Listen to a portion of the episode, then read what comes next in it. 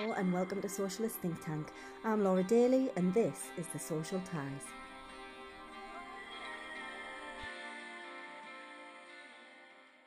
We keep the red flag flying here.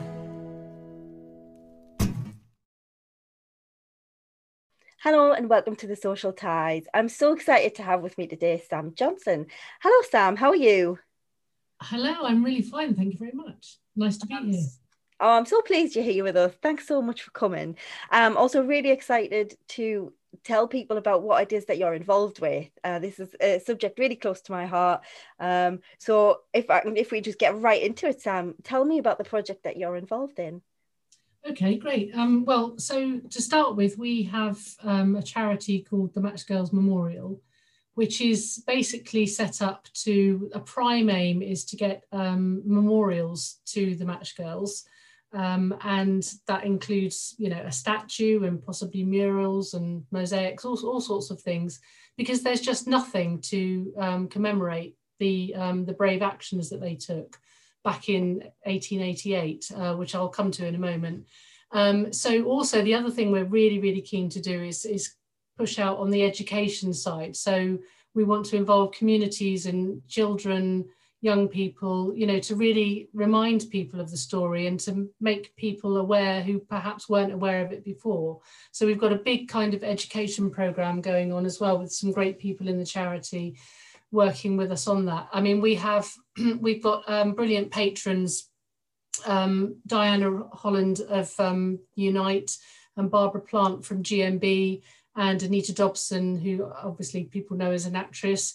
Um, but we also, underneath, underneath the charity, we have kind of a support network of trustees and also ambassadors. And the ambassadors have a particular role that they focus on, like women's history or local community or heritage, et cetera. And each one of them kind of brings something different.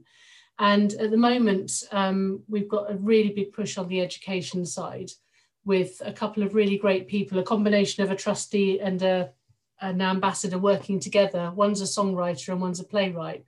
And they're producing some amazing stuff to, um, you know, to produce for children. We're working in Southampton at the moment, which you might actually find quite unusual. Um, but the reason for that is because we discovered one of the strike leaders of the, of the Match Girls strike um, actually was born in Southampton. Um, we only discovered this a year ago, and, and actually it's a funny coincidence because it's where I live as well. So um, so it's kind of quite nice to have that kind of local local aspect to, to draw on as well. Um, but just if I just step back a bit, so some people might not know about the strike and why we think it's so important to commemorate it with a with a charity and a, and a statue, et cetera. Um, and what happened basically was back in the late eighteen hundreds, there was quite a lot of kind of unrest. Um, factory workers were being treated really, really badly. Um, there were also a number of social reformers of the day that were trying to kind of push for change. And I believe it was a kind of combination of these factors that came together. Um, so the, the Match Girls at the factory in Bryant and May, which is in Fairfield Road in Bow in the East End of London, they basically put up with terrible conditions. They had to work really long hours, sort of twelve, fourteen hour days, six days a week. And they did this for very low pay, and there was an unfair fine system. And on top of all of this, they had um, they had to put up with Phossy Jaw. So Phossy Jaw is basically, um, to make the matches, they used something called white phosphorus. And this was, you know, to enable the matches to strike. But it was dangerous. White phosphorus could cause something called osteonecrosis, and that was otherwise known as Phossy Jaw, because it's basically a, a cancer of the bone which could eat away at your jaw. And um, it was really terribly dangerous. So um, that they were also forced to uh, work in the same place that they ate. So they're working there all day. They have to stop for lunch. They had to stay in the same room, in the same room as these chemicals. Um, and the terrible thing about it was really that there was a more um, friendly phosphorus called red, red phosphorus that didn't have the same dangerous properties. But Bryant and May found that using the cheaper white phosphorus was better for business, funnily enough. So they, they continued to use that um, right up until um, the early nineteen hundreds, um, even after the strike, in fact. But, but the strike action was really driven by the, the bad conditions day to day, the long hours, the low pay, the fines, the foreman being cruel to the workers, you know, thing, things like that that just weren't on, really. And um, what happened at the same time was there were the Fabian Society, which was a, a sort of Labour left-wing uh, think tank of the time. Um, they got together, and there were people in this in this forum like Clementina Black, um, Annie Besant, uh, George Bernard Shaw, um, people like this, Sydney Webb, all of the kind of big big thinkers of the day as well. And they got together on the fifteenth of June in eighteen eighty-eight, and um, They, they actually noted that the Bryant and May directors were actually paying out shareholder dividends of twenty percent plus and paying their workers starvation wages. So they actually proposed that they boycott the whole sale of the matches. And the result of this was next day, the next day, um, Annie Besant, who'd been at the meeting, and Herbert Burrows decided to go down to the factory and have a word with some of the girls themselves. And, you know, sure enough, they, they gave them the whole pitch, you know, the whole thing about how awful it was. And Annie was so outraged, she actually had a, she had a weekly magazine called The Link, and she wrote an article in there called White Slavery in London. And it basically just laid bare the whole truth of everything that went on in the factory. Um, and this was published a week later. Um, and as you can imagine, the Bryant and May directors were kind of pretty furious about this, and they threatened Annie with, um, with libel. But the, the other significant thing they did was try to get their workers to sign a document to say that any of the stuff in the article was, you know, just to basically say it wasn't true. And they, they refused to do that. And um, there, there was kind of quite a lot of unrest at this time, as you can imagine. People weren't very happy at all. Um, especially probably I can imagine knowing that somebody out there was starting to champion their cause. And the result was that there was um, a sacking of, like, like for, for some petty reason, um, so I think it was three girls got sacked. And so the word of this got round the factory, and this basically acted as the last straw, you know, and they just down tools and out they went. And maybe not the whole factory all in one go, but in, in phases, as they all got to know about it, they all went out. So about fourteen hundred workers went out on strike, uh, which is pretty powerful stuff, really. Um, and they, they actually had written a letter to Annie, which is kind of the Dear Lady letter, which is um, quite a, a touching letter that they wrote appealing to her for help, because they saw her as somebody that might be able to help them um, get better conditions, et cetera. But um, so she she received this letter and didn't really understand why um, until the day after they'd gone out on strike. About two hundred of them marched down from the East End into um, Fleet Street, into Bouverie Street, where she had her office, and basically just rocked up and kind of like, you know, knocked on the door and said, hello, you know, we're here. So she invited three of them up to see her, and um, she wasn't really a fa- in favour of strike action. She didn't really like that, you know, that approach. But, you know, it was a bit late by then. So, you know, as miffed as she might have been, she agreed to help them and get them organised. And although they, you know, they were very organised themselves anyway to have got this far. So um, with, you know, that they started to have meetings in local areas in the East End. And um, there was a place called Mile End Waste, and there was a Stepney Meeting Hall. Charrington's Hall was another place. Uh, Mister Charrington, who had a brewery at the time, allowed them to use his rooms to, to meet. And they slowly but surely, they, they rallied support from the public um, and from the newspapers. I mean, the Pall Mall Gazette and the Star newspapers were kind of on board fairly early on, but the Times was a bit anti.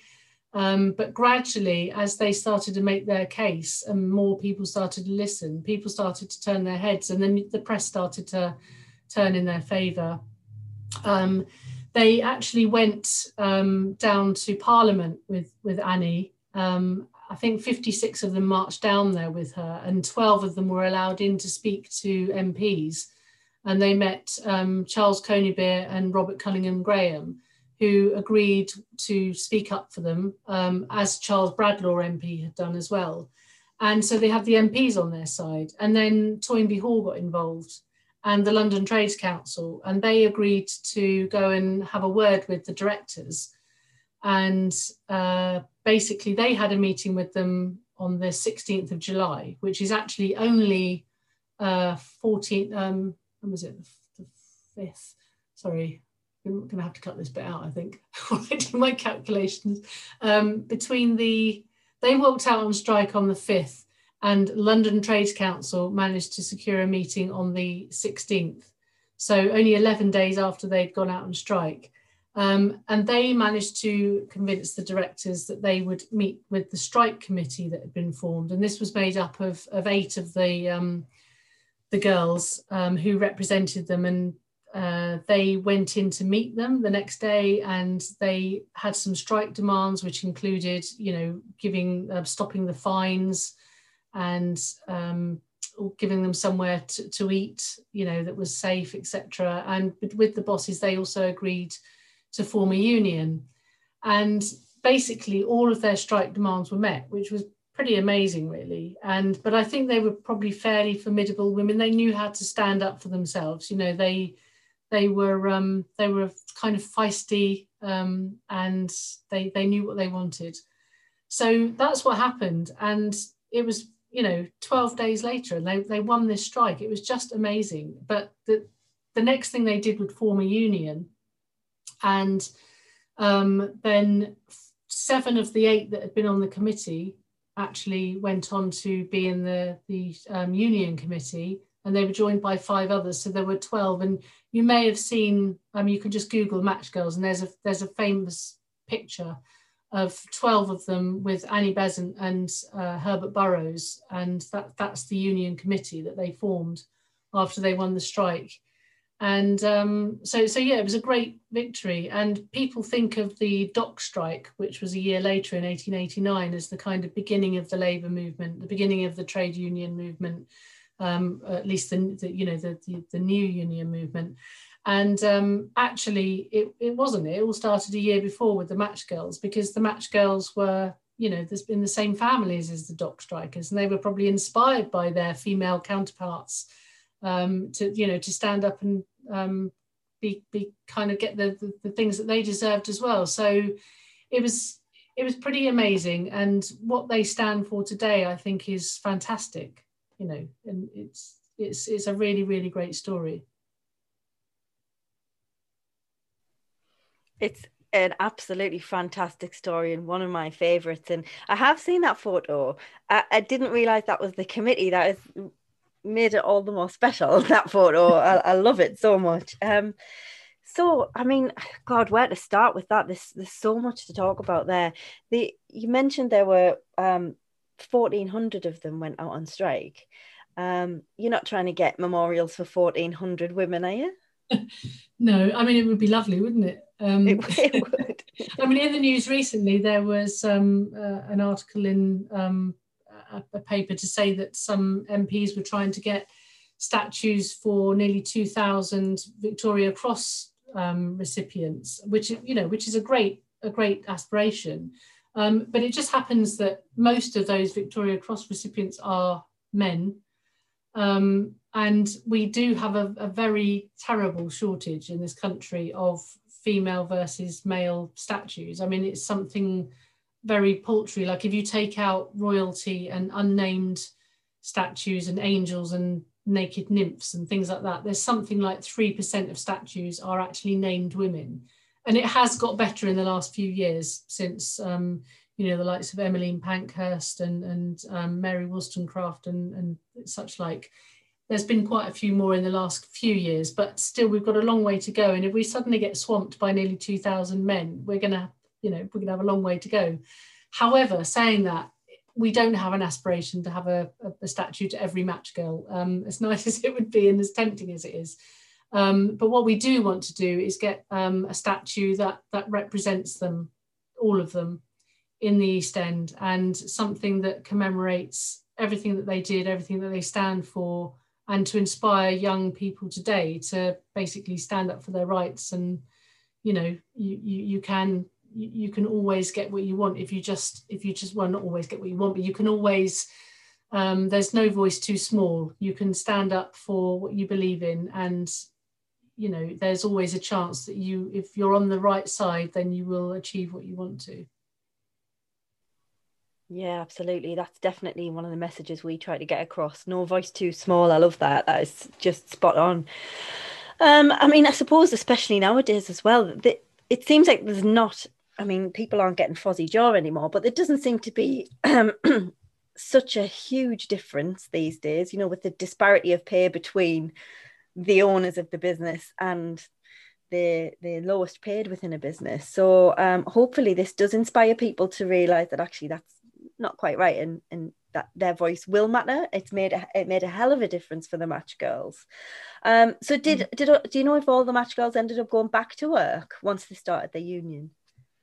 I believe so. Yes, yeah. So they they were all um, taken back, even the ones that had been sacked. That was one of the demands of the of the um, of the strike. So they were all taken back, and um, yeah, as, as far as I know, they they they all continued to work. And um, I mean, it was a very fairly Um, up and down kind of workforce, I think. You know, the, when the work demand was there, and then sometimes in the summer, some of them would go off to, to Kent and pick hops and things like that. You know, they'd go wherever the work was.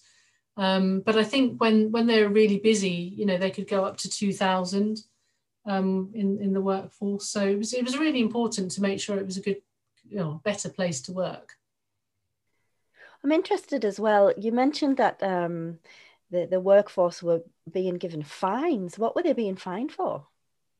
So it was usually very petty things like um, dropping matches, wanting to go to the loo, um, being late, you know, anything that was really petty, um, any excuse really to, to fine them. And they, they didn't start out with much money. Um, you know, so if you then have to lose some of it to fines, um, you weren't left with very much at the end of the week, which is, um, you know, very unfair. God, yeah, I can definitely see why they organised themselves, and and just a, another nod to what women can do when they get together and organise. I'm a big advocate for that, as you'll you'll know if you've seen the show. You'll have seen me banging on. I've got my wall of amazing women, and it's grown. um, so um, you mentioned there about the education part of it that you're going to do. Um, how are you going to how are you going to deliver that? And what and what what is that education? What is it going to be? A workshop? Is it going to be books? What what are your plans there? Yeah, so our plans are to to give workshops, um, and this will this will be around um, basically focused on young people and youth groups initially. Um, and what we want to do is is to get pe- young people thinking about, you know, what they can do themselves, really, to inspire them to think in their own lives what they what they can achieve, but to draw strength from what, what the Match Girls story gives them, really. So, you know, to, to we'll use kind of drama and song and art and, you know, any any kind of medium that we can, really, to get the the story across, and hopefully to work with schools. I mean, sadly, The, uh, the Match Girls, not in my time, but um, I've got cousins um, who actually remember the Match Girls being taught at school. So it is there somewhere on the curriculum. It just needs to be pulled back to the front of the queue. Um, but we think if we if we produce some information for schools and youth groups, et cetera, then, you know, there's there's every chance that it gets teachers thinking about it again, and they might, you know, they might actually be inspired to, um, to, you know, to bring it back to the front of the history lessons. And um, I mean, not just history lessons, but, you know, politics as well. It's, it's, it's about everything, and it's about empowering young people and making them believe in themselves. Yeah, I think, and I think that's probably the way you'll have to go about it as well. Um, more down the lines of empowering young people and, and, training them in the art of debate and that kind of thing, because I think um, particularly this government, and I'm sure many before, aren't that fond of teaching trade unionism in schools. And there's um, Gavin Williamson's just announced that um, it'll be really frowned upon if you you're not basically in schools, you're not allowed to say anything that would be against capitalism. Um, so that baffles me entirely, because these are the movements, this trade union um, togetherness and cooperation, these are the things we should be teaching our young people. Um, so, and I can't believe it was actually on the curriculum. If we could find those lessons and get that back on the curriculum, that there's a there's a petition we need to start. Get Match yeah, Girls yeah. back on the curriculum. Yeah. Just I mean, a wonderful we, thing. We have actually found um, evidence of some some lessons um, that are available. So it's not it's not that it's not there. It's just that they need, you know, maybe bringing to the fore and dusting off a little, which is what we're trying to do. We're trying to help with that process. Oh, brilliant. That's absolutely brilliant. What, what just a wonderful thing to do. Can I ask um, how you came across the project? How did you get involved, and, and, and why was it something that you wanted to get involved in? Um, so about uh, four and a half years ago, in fact, September twenty sixteen, um, I was doing some family history research, and I was actually researching my great-grandfather on my father's side. So I typed his name in with his wife's name into Google, and basically um, uh, a little kind of plea for help from ancestry dot com came up in my Google search um, from a lady called um, Anna Robinson. And she was doing some research as far back as two thousand three. So bear in mind, I'm looking at this in two thousand sixteen. She had a plea for help in two thousand three saying she was doing some research on Sarah Chapman, who was married to Charles Henry Dearman, um, and she was interested in her because she was one of the leaders of the Match Girls strike. And I'm like, this is my great grandmother. I mean, it was just, it was a, it was a kind of jaw-dropping moment, really. Um, I remember I was, I was actually working that day, and I just kind of stopped in a tea break to kind of Google this. And I, I think it's fair to say, and I don't work for the same employer now, so it's fine to say, I um, didn't get anything else done all day. I was just kind of, you know, researching Match Girls all day, and just so excited uh, about it. And, and actually to think that my great-grandmother was one of the leaders of the strike, and I knew nothing about it. It had not been passed down through the family. Nobody knew anything about it. And then it popped up because, because Anna was, was doing this research. So I then had to find Anna, obviously, because I needed to, to know why, why she needed to know. And um, again, through the power of the internet, I managed to find her. And um, she had actually, it turned out, had done her um, thesis, her master's thesis, all about Sarah Chapman and her role in the Match Girls strike. And that kind of led me to be able to learn more about what she did. Um, but also it kind of led to my own research as well. And, you know, we've learned so much more since that time. Um, and yeah, it's, it's just amazing. So we, we first of all, we, we got into the, the whole Sarah Chapman thing and found out more about her. Then we discovered that her grave actually at Manor Park Cemetery was under threat of, of something called mounding. Um, so we've got a, a big campaign going to try and save this this process of mounding, which means we could lose her grave, um, her grave and other people's graves. Um, that's been going on into, since twenty seventeen. Um, with the with the help of some unions, we've actually bought her a proper headstone, because her grave was unmarked. It was a pauper's grave, and it was completely unmarked, and she was just being used as a footpath, basically. So um, we've got um, a petition going to um, to try and stop that mounding process, but we've had years of dialogue with the cemetery. They're a private cemetery, so they can do what they like, really. Um, but we've also got the Ministry of Justice on board. Um, we've got lots of M Ps backing us um, and unions to, to try and get this at least investigated. Um, but we do, we've got a headstone, we've got a fantastic headstone for Sarah. We just can't actually put it anywhere at the moment. So, um, It's um it's a shame, but so that that's just one of our campaigns. But then we got on to thinking on a wider sense about the Match Girls. The more we learned about them, the more fantastic we thought they were, um, and we thought they deserved some kind of memorial. And, and that's what really led me to decide to start a charity um, to raise funds to to give them all. And this isn't just about Sarah; this is about all of them, to give them all a you know a fitting memorial. And so we, we've got this amazing team of people. I think there's eighteen of us now, um, working on this, and it's it's just really great. I mean, it's it's still going. We're still a way ahead, you know, to get where we want to go. But but it's um yeah, it's very personal to me. I mean, there's there's so many different angles and facets to this story as well, because obviously I came into this from a family history perspective, um, and we've got we've got you know union members involved. We've got um, you know very political people, people who aren't very political. They're just interested in the story. You know, we've got so many different kind of angles. Um, there's also an awful lot of history on the the arts, because there were plays written about the Match Girls in, in as far back as the nineteen forties, and we've you know we've got a whole load of research on that going on as well, and it's it's really really exciting um, to think you know that all the different ways that you can celebrate the Match Girls. We've just recently had our first poetry competition, and we hope to be producing our new um, our first poetry book this year at some point. So, um, so th there's just so many things. I mean, it's all, it's almost difficult to remember all the things that we've got going on, really, um, to, to tell you about. But it's, um, yeah, it's really, really exciting, and it's, and it's what's really lovely as well. People are starting to come to us and ask us how they can help, because they want to get involved. Um, just on Saturday, I was talking to a chap who's so enthralled with the story, he just wants to give us his time and do some research for us. It's just, you know, it's just brilliant that people want to. People are so kind of kind of moved by this story, I guess, that, that they just want to come and help, which is is absolutely fantastic. And we, you know, we welcome help from anyone, because it's it's such a great a great story to celebrate.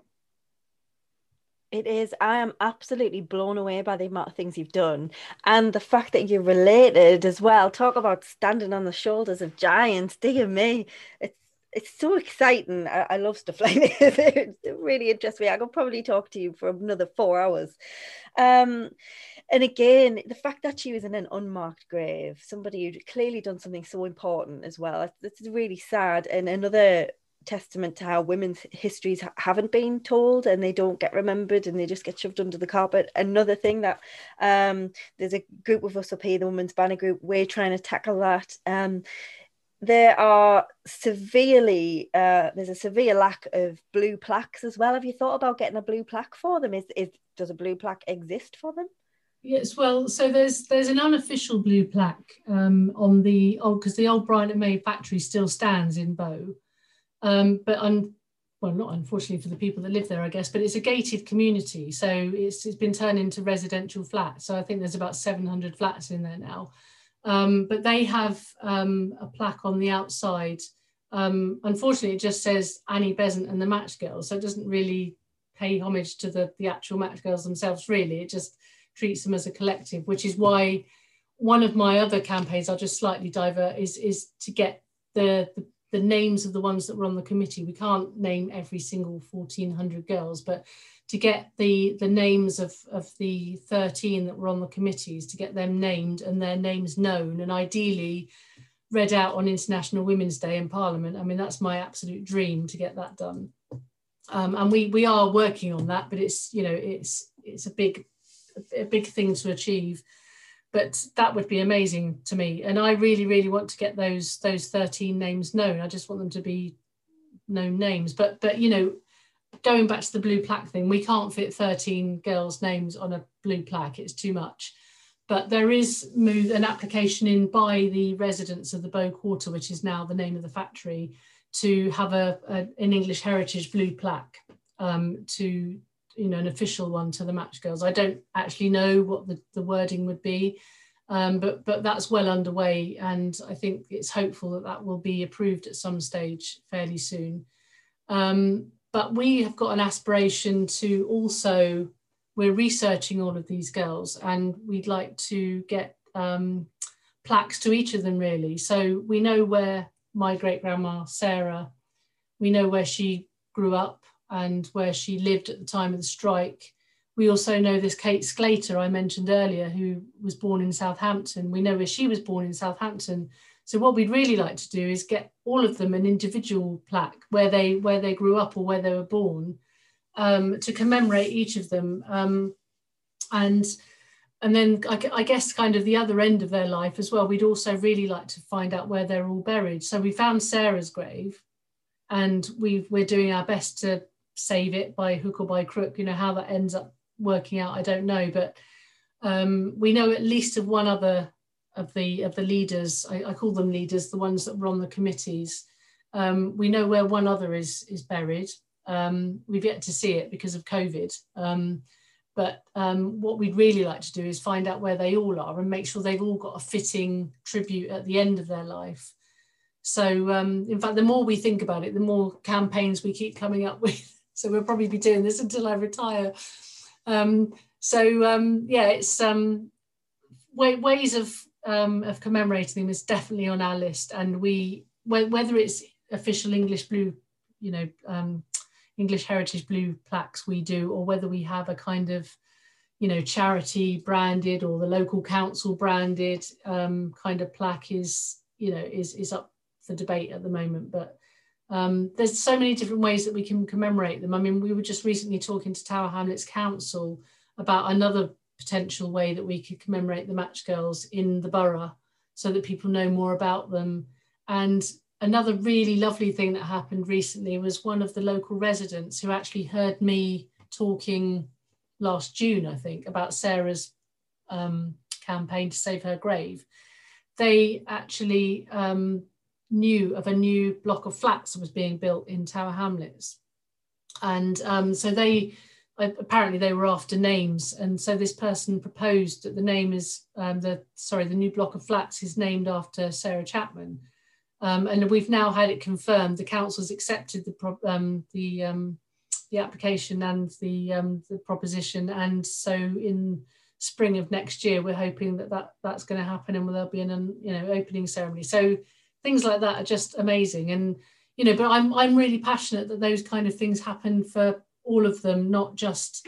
I've obviously got a very personal connection to Sarah, but I don't want people for a second to think that my aspiration is just for her. I want, you know, some people in the early days thought I wanted a statue to Sarah. I don't, I, d I don't want that. I want a statue that commemorates all of them collectively, because they were a collective and what they did was collective action, and, and it was brilliant, but they were individuals in that collective action. Um, what other ways can people get involved um, and, and, and sort of offer any help? Because I'm, I'm sure this is a campaign that so many people can happily get behind. Yeah, I mean, I guess the, fir the first and easiest way is, is social media, is, you know, when we, I mean, I've been particularly busy lately, so I haven't really been on top of my social media thing, but um, but really when when when we get, when I, when I get my act together, sharing and, and you know, the stories that we put out and sharing the campaigns, signing signing the petition, um, you know, coming to the, the website in particular and giving us feedback, because we have a feedback page and we'd really like to hear what people think about what we're doing, and if we're going, are we going in the right direction? You know, do people think we should be doing something else or less or more, or, you know, so we're very, very interested to have people's um, input on that. Um, and people can sign up to our mailing list. So we try to send out, you know, kind of um, updates, um, try to do it monthly. Um, so yeah, we, we try to keep people updated if they subscribe to the website. So they can subscribe to the website, they can share stuff on social media, they can come to our website and leave us feedback. Um, if they want to volunteer to help in some way, we'd be really, really happy to, to hear from them. Um, hopefully, once COVID is um, past, by some point past the middle of this year, hopefully we'll start having events again, because we have, we've got some amazing events coming up. Um, unfortunately, the next the next one is going to be still while we're in lockdown. We're going to celebrate um, something that was called the Match Tax Rebellion in eighteen seventy-one. So it's the one hundred fiftieth anniversary of that this year. And we are going to um, have an event. And one of the things that we'll, we're going to be asking people to do is to um, get involved in a social media campaign. Um, so that is really something that people could get behind. I mean, we're, we're going to have a hashtag and a, you know, a, something that kind of um, links it to what we're trying to do. And so if people can get behind that campaign and share, you know, follow us on Twitter, follow us on Facebook, um, all of those kind of good things. But if people are really, really passionate to do something individually and get involved, then the best thing they can do is, is contact me, and we can work out where you know, where they could best fit in, you know, with their strengths. As I said, I, I spoke to a chap at the weekend, and he he just he's got time and he just wants to do some research for us. So that's that's fantastic. Um, you know, other people may want to help us give presentations or help run an event when COVID, you know, COVID's gone, that kind of thing. And that's all the kind of thing that we're we're after. Um, uh, and, and just generally getting the word out there and spreading the word is is what we're is what we're all about, really. Well, I think it's wonderful, and I, I th I'm, I'm pretty confident we can get um, a fair few people to definitely share what you're doing, but I think a few people will be really keen on getting involved and, and offer support and volunteer in whatever way they can. So what we'll do is, um, Sam, we will share all of your links, everything that you have available. Um, we will bombard our website with. I would be really interested in getting those names as well, so we can get those up there. Um, that would be absolutely fantastic. I feel like we are going to be doing this again, Sam. This has just been so interesting, and uh, I've loved talking to you about this. I've wanted to know a bit more about this for for quite some time, um, and I can't thank you enough for coming on and talking to us. It's been really excellent. So thank you. Oh, it's been a real, real pleasure. Great to talk to you. Um, and as I, as I say, we'll share all your links. We'll spread the word, shout it from the rooftops. Um, if you have enjoyed this episode of The Social Ties, please don't forget to like, share and subscribe. We'll keep the red flag flying there.